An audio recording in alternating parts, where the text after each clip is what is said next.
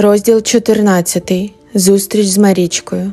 Марічко, підійди до телефону. Ну, будь ласка, шепотів Микола, уважно слухаючи повільні й ритмічні гудки у слухавці. Він сидів вже другий день, обіймаючи чергову пляшку горілки, і одної миті так тужливо, так тоскно стало йому на душі.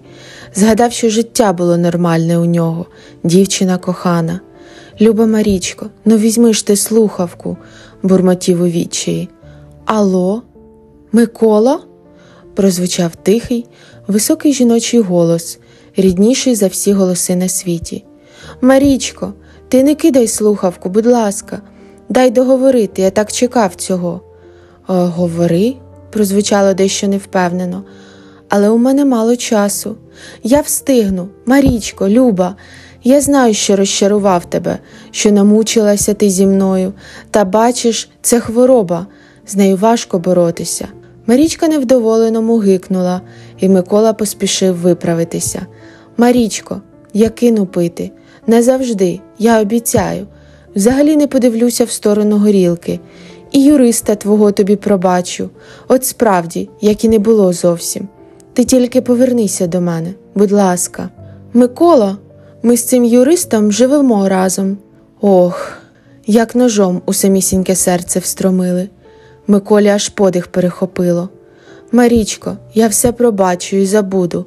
Ти тільки прийди до мене, будь ласка, провідай мене, давай хоч поговоримо. Ну, прошу тебе, не забирай у мене надії. Ну, добре, неохоче зітхнула Марічка. Я зайду, але тільки щоб поговорити.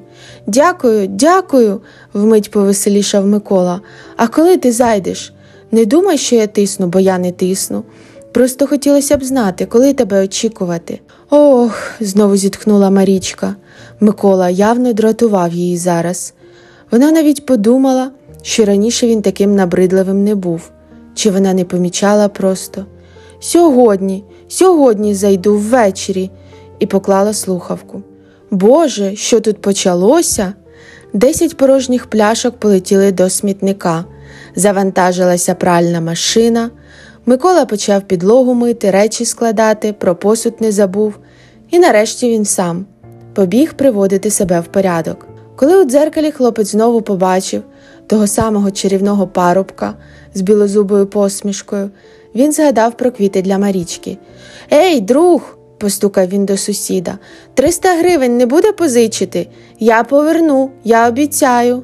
Ти мені ще за минулу пляшку горілки не повернув, невдоволено пробурчав небритий качок. Зовсім за дурня мене маєш. Микола спохмурнів, та враз його лице осяяла посмішка. Хвилину, брат, кивнув він і зник в глибині своєї квартири. А за хвилину і справді повернувся зі старовинним срібним годинником, який лежав на червоній тканині в потертій від часу скринці. Тримай, як заставу, я поверну тобі гроші, а ти мені годинник.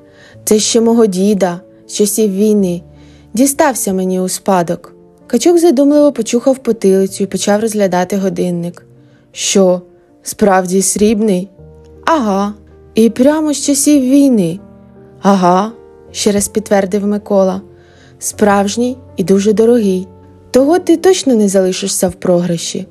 Або я поверну тобі гроші, або отримаєш годинник, який коштує в сто разів більше, ніж мій борг. Очі у сусіда загорілися, але ти не продавай його, попередив Микола, якому аж тривожно стало від радісної усмішки сусіда. Потримай у себе тиждень. Я повернуся і віддам тобі борг. Чуєш? Ти тільки нікому його поки що не продавай. Марічка увійшла до квартири впевненою ходою, великі очі, доглянуте блискуче волосся, приталений костюм та високі підбори. Миколі здалося, що вона ще погарнішала з тих пір, як він востаннє її бачив. Як примхлива панночка, вона оглядала кожен куток, закуток помешкання ніби сподівалася там знайти підтвердження пияцтва Миколи, пусті пляшки, гармидер, недопалки, будь-що, що дозволить їй швидше і легше послати свого екс-бойфренда куди подалі і звалити вже звідси. Пройшовши на кухню, вона помітила букет квітів у високій вазі. Блідорожеві пишні півонії, а це були саме вони, здавалися майже білими, ніби колір сповз з них. Та як тільки вона нахилилася, щоб вдихнути їх п'янкий, зводячий з розуму аромат, то відразу помітила серцевину червону й теплу. Цей букет символізував його любов, непримітна на перший погляд, а проте глибока і наповнена зсередини. Ти ще когось чекаєш? здивувалася. Ой, ні, а це тобі. Він схопив букет разом з вазою. Вибач, я такий дурень і незграба. Краплі води почали стікати по його сорочці, а він намагався витерти їх кухонним рушником. Я купив цей букет тобі, але забув віддати. Візьми, будь ласка. Марічка зі зверхньою посмішкою взяла квіти. «Хм, Так, ти, як завжди, зверхньо проговорила. Все в тебе вічно не так, як у нормальних людей. Її слова боляче вдарили його. Не тому, що вони були образливі, ні. Просто в них не було більше любові. Так розмовляють з тим, кого більше не кохають, чи ніколи не кохали.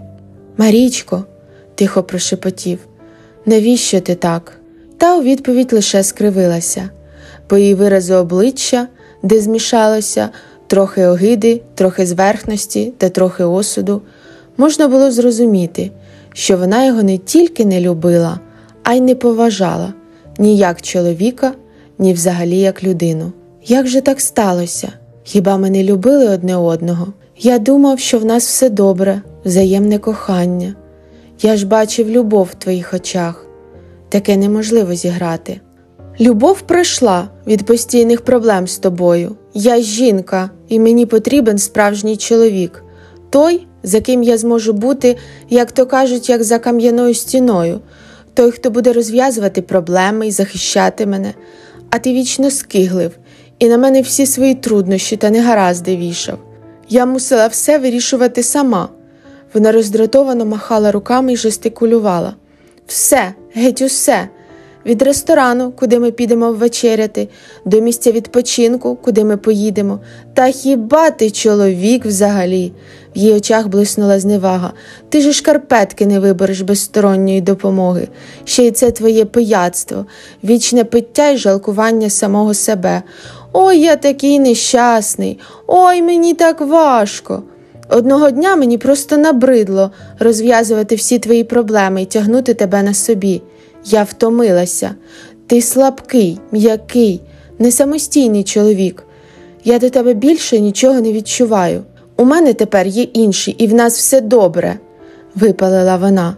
Миколу, наче вдарили чимось по голові. Вмить всі надії, сподівання, що він мав, розбилися, розкололися, як розтрощене скло на дрібні шматочки. І всі ці гострі частинки, всі разом, вдарили його в самісіньке серце, розриваючи його на кроваві шматки. Це ніби була не його Марічка, а якась інша людина.